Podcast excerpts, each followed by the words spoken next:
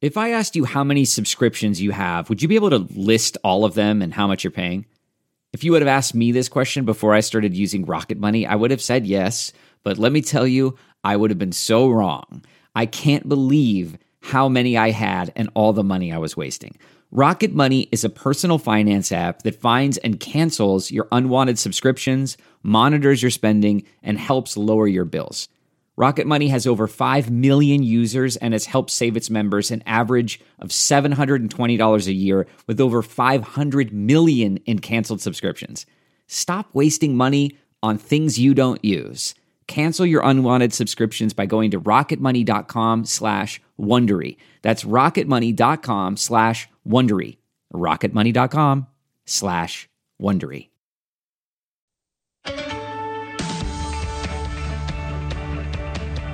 Good morning to you and welcome to CBS This Morning. It's Monday, April 5th, 2021. I'm Gail King with Anthony Mason and Tony Dokoupil. The growing showdown between Republicans and big business over the GOP's efforts to change voting laws in the wake of the 2020 election. Major League Baseball has announced it is pulling this year's All-Star game from Georgia over one such law in the state. So let's remind folks about what that law does. It shrinks the window for sending absentee ballots severely limits the number of ballot drop boxes, and gives more control of local elections to state lawmakers who are majority Republican. It also makes it a crime to give water or food to people waiting in line to vote. There are also less controversial elements like expanding early voting so that there are at least 17 days to cast a vote, and it can go up to 19 days if counties choose to offer two Sundays of voting. The bill also requires that when lines are longer than one hour, uh, counties must send more staff and machines out. A number of big businesses in Georgia, though, including Delta and Coca Cola, have criticized the law, leading Republicans to threaten retaliation.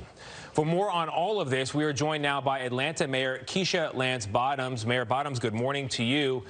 Complicated morning for you, I, I imagine, because this is somewhat divided Democrats. On the one hand, you've got uh, Joe Biden, President Biden, uh, supporting the move by Major League Baseball. But Stacey Abrams, prominent Democrat in the state, says while she commends Major League Baseball, she's disappointed about the impact this move could have on families there in the Atlanta era. Atlanta area. Where are you on this this morning? Well, first of all, good morning and thank you for having me. You know, this is a tough one. The metro Atlanta economy is the 10th largest economy in the nation. And so when you talk about boycotts in and around Atlanta and the state as a whole, it's impacting small businesses. It impacts corporations that hire not just corporate officers, but administrative assistants, people who clean up the building, work in the cafeteria. And so I respect the decision. I understand the decision. But I don't like the fact that we have been put in this position by our state legislature and our governor because the people of Georgia will suffer. Yeah. Mayor Bottoms, you've said that other dominoes may fall as a result of this law in your state. Have you heard from other companies who have already signaled that they're not going to do business in Atlanta or in the state of Georgia because of it? Well, I do know that there are other large scale events that are, are, are openly contemplating whether or not they will uh, stay in our state. Tourism is one of the largest industries in our state. Delta Airlines is one of the largest employers in our state. So this will have a devastating impact. And the irony of it is that we were opened up early under the name of getting back to some type of economic recovery. And with just one signature, that's all been wiped out. And so it's not too late for the governor and the legislature legislators to go back, do something differently. They can go back in January they can fix this very broken and ill-conceived law, or they could perhaps can even go into special session uh, over the next few months and make tweaks that will allow us to continue to be the, the open and welcoming state that we claim to be. Well, the governor, uh, Mayor Bottoms, good to see you. The governor and the Republicans in your state legislature do not appear to be break, uh, do not appear to be backing down. They say they are standing firm. Are you worried that this will now backfire against your state and your city? I'm absolutely concerned that this will backfire. This is the first of likely many events that we will see pull from our city and from our state. Um, and also, again, we are home to almost 30 Fortune 500 companies in the metropolitan Atlanta area. an area that voted very heavily uh, Democrat uh, back in November and in January. And so it is, it's unfortunate. We, we've had laws contemplated in the past that, that people have threatened boycotts, but we've also had governors in the past who vetoed those laws. And this governor has chosen not to do so. Instead, he's doubled down. So, so Mayor, how would you like corporations and businesses to respond to this issue? Well, what, what you've seen is a response from corporations and businesses. But it's uh, hurting the city potentially. So what would you, what if anything, would you like them to do? Well, just what corporations have done. They have spoken out and said that they support access to open voting. Uh, and that this law is is not a good law for our state as a whole. I think that at this point that is all they can do. But there is, well, actually, there's a little more. I know many corporations have already said that they will not support candidates uh, with financial support who supported this law. And so it, it looks like it's going to be a very long uh, and painful fight all the way around. But again, there's an opportunity to fix this. You have to know when to hold, you have to know when to fold. This is hurting our state, the economy of our state and that's not good for anyone, no matter what side of the aisle you are on. Mayor Keisha Lance Bottoms, thank you very much for being with us this morning. We appreciate it.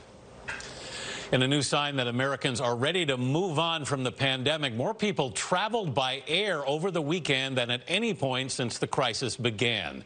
It comes as the U.S. set a new record Friday for vaccinations with more than 4 million in a single day. More than 106 million Americans have received at least one dose. That's 40 percent of the adult population. Health officials are concerned, though, that we're loosening restrictions too fast, potentially causing another spike. Errol Barnett is at Newark Liberty International Airport. Errol, what's the advice for travelers?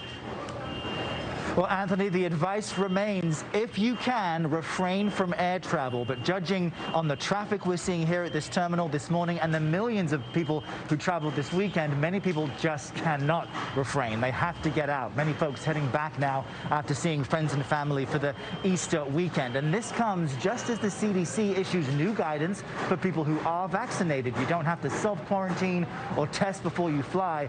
But the major caveat here is it still advises against international international travel and non-essential domestic trips.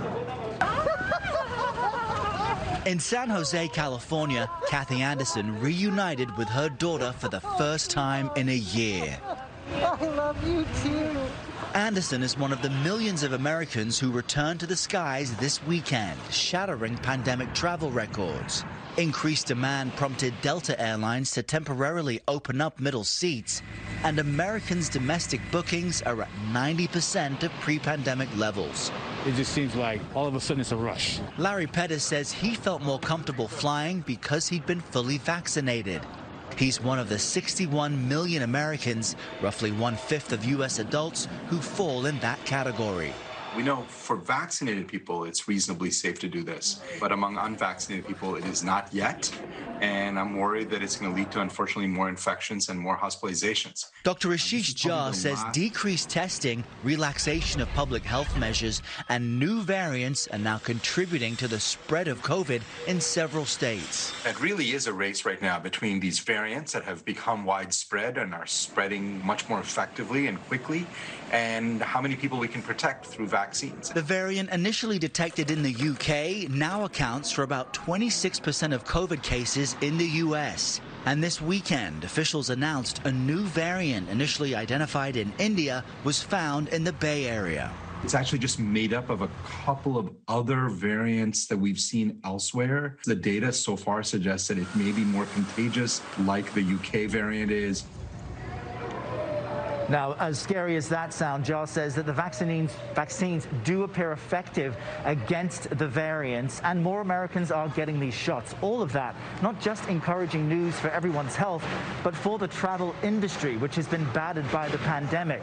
The hotel and leisure sector added 280,000 jobs during the pandemic, but Gail, the unemployment rate is still twice the national average at 13%. So positive signs, but a long way to go. Yeah, very positive signs I love a good airport hug, but you're right, unemployment not so great. Thank you, Errol. Good to see you. Florida's governor is declaring a state of emergency today because of a toxic wastewater pond near Tampa Bay is in danger of breaching. The Piney Point Reservoir at an old phosphate plant is surrounded by radioactive material, though officials say that the water is not radioactive. Florida officials have evacuated a nearby jail and more than 300 homes. Janet Shamlian is in Palmetto, Florida, tracking efforts to keep this reservoir safe. Millions of gallons of wastewater for days have been released into Florida waterways, including Tampa Bay, to relieve stress on the pond's retaining walls in a desperate effort to avoid an environmental disaster. What we're looking at now is trying to prevent and respond to, if need be, a real catastrophic flood situation. Officials say the pond at an old fertilizer manufacturing plant holds 480 million gallons of polluted water, a mix of salt water, storm runoff, and acidic water containing phosphorus and nitrogen. Florida Governor Ron DeSantis denied reports it's radioactive. The water meets water quality stand- standards for marine waters uh, with the exception primarily of, of the phosphorus and the nitrogen. The Piney Point phosphate plant closed 20 years ago. There's been growing concern about both the water and the deteriorating infrastructure holding it. A top state regulator called it one of the biggest environmental threats in Florida history in a 2003 story in the St. Petersburg Times. The paper reporting state officials fear the waste will spill into Tampa Bay, killing millions of fish and destroying plant life for miles.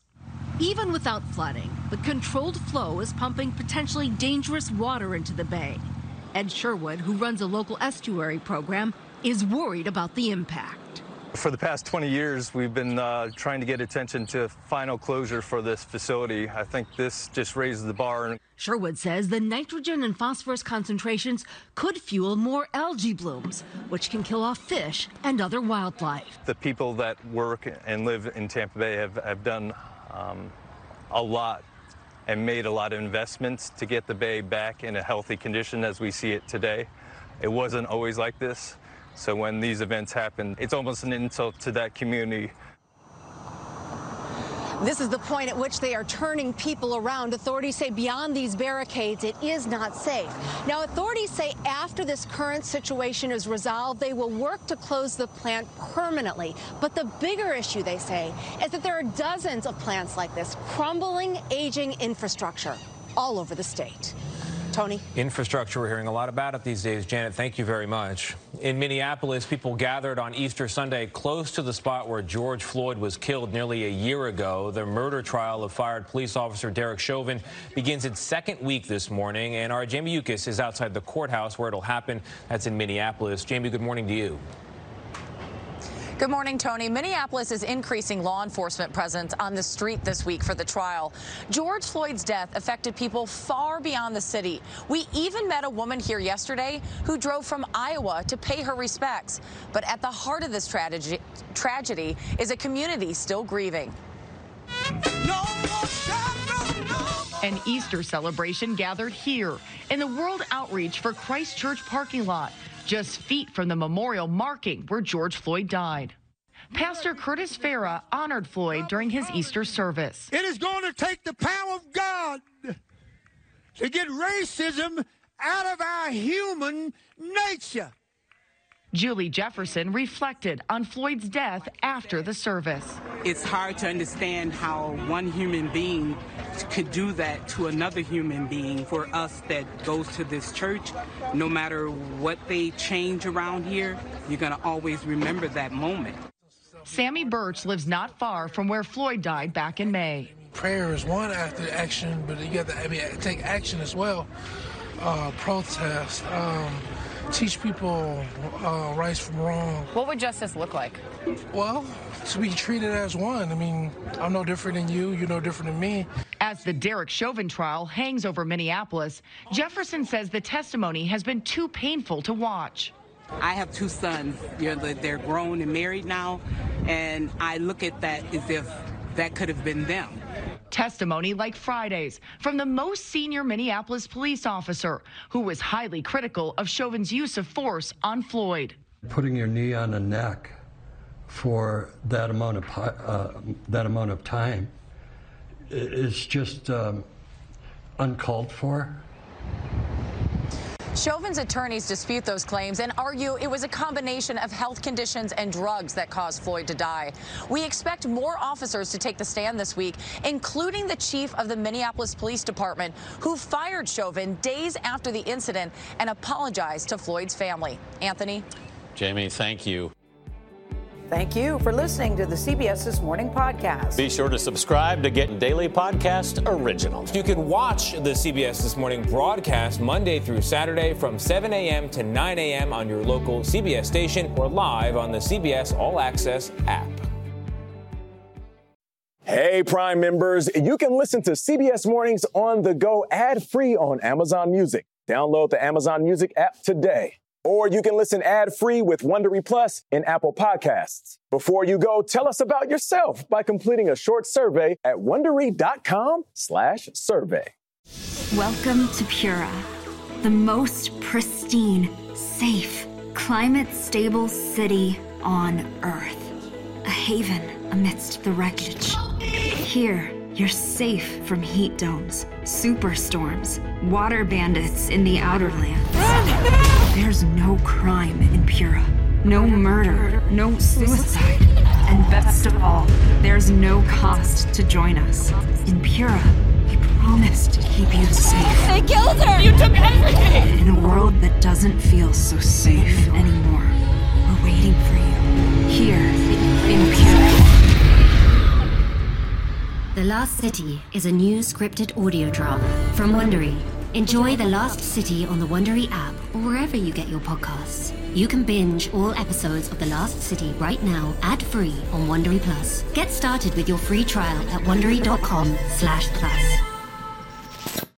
Stephen Colbert here to tell you about the Late Show Pod Show, which is the podcast of the Late Show with my producer Becca. Becca, what's what's up? So the Late Show Pod Show is everything you love about the Late Show on oh, a I podcast. Want, I want to know about you. Oh. I, enough. We, we, we, people see everybody in an ad talks about the thing they're trying to sell. Oh. I'd like to know about you, the person behind creating the podcast. Oh, I'm having a really good day. Barry baked some bread, and my friend Kara got me some chicken salad. It's a really nice day in the office today. Listen to the Late Show Pod Show with Stephen Colbert wherever you get your podcasts.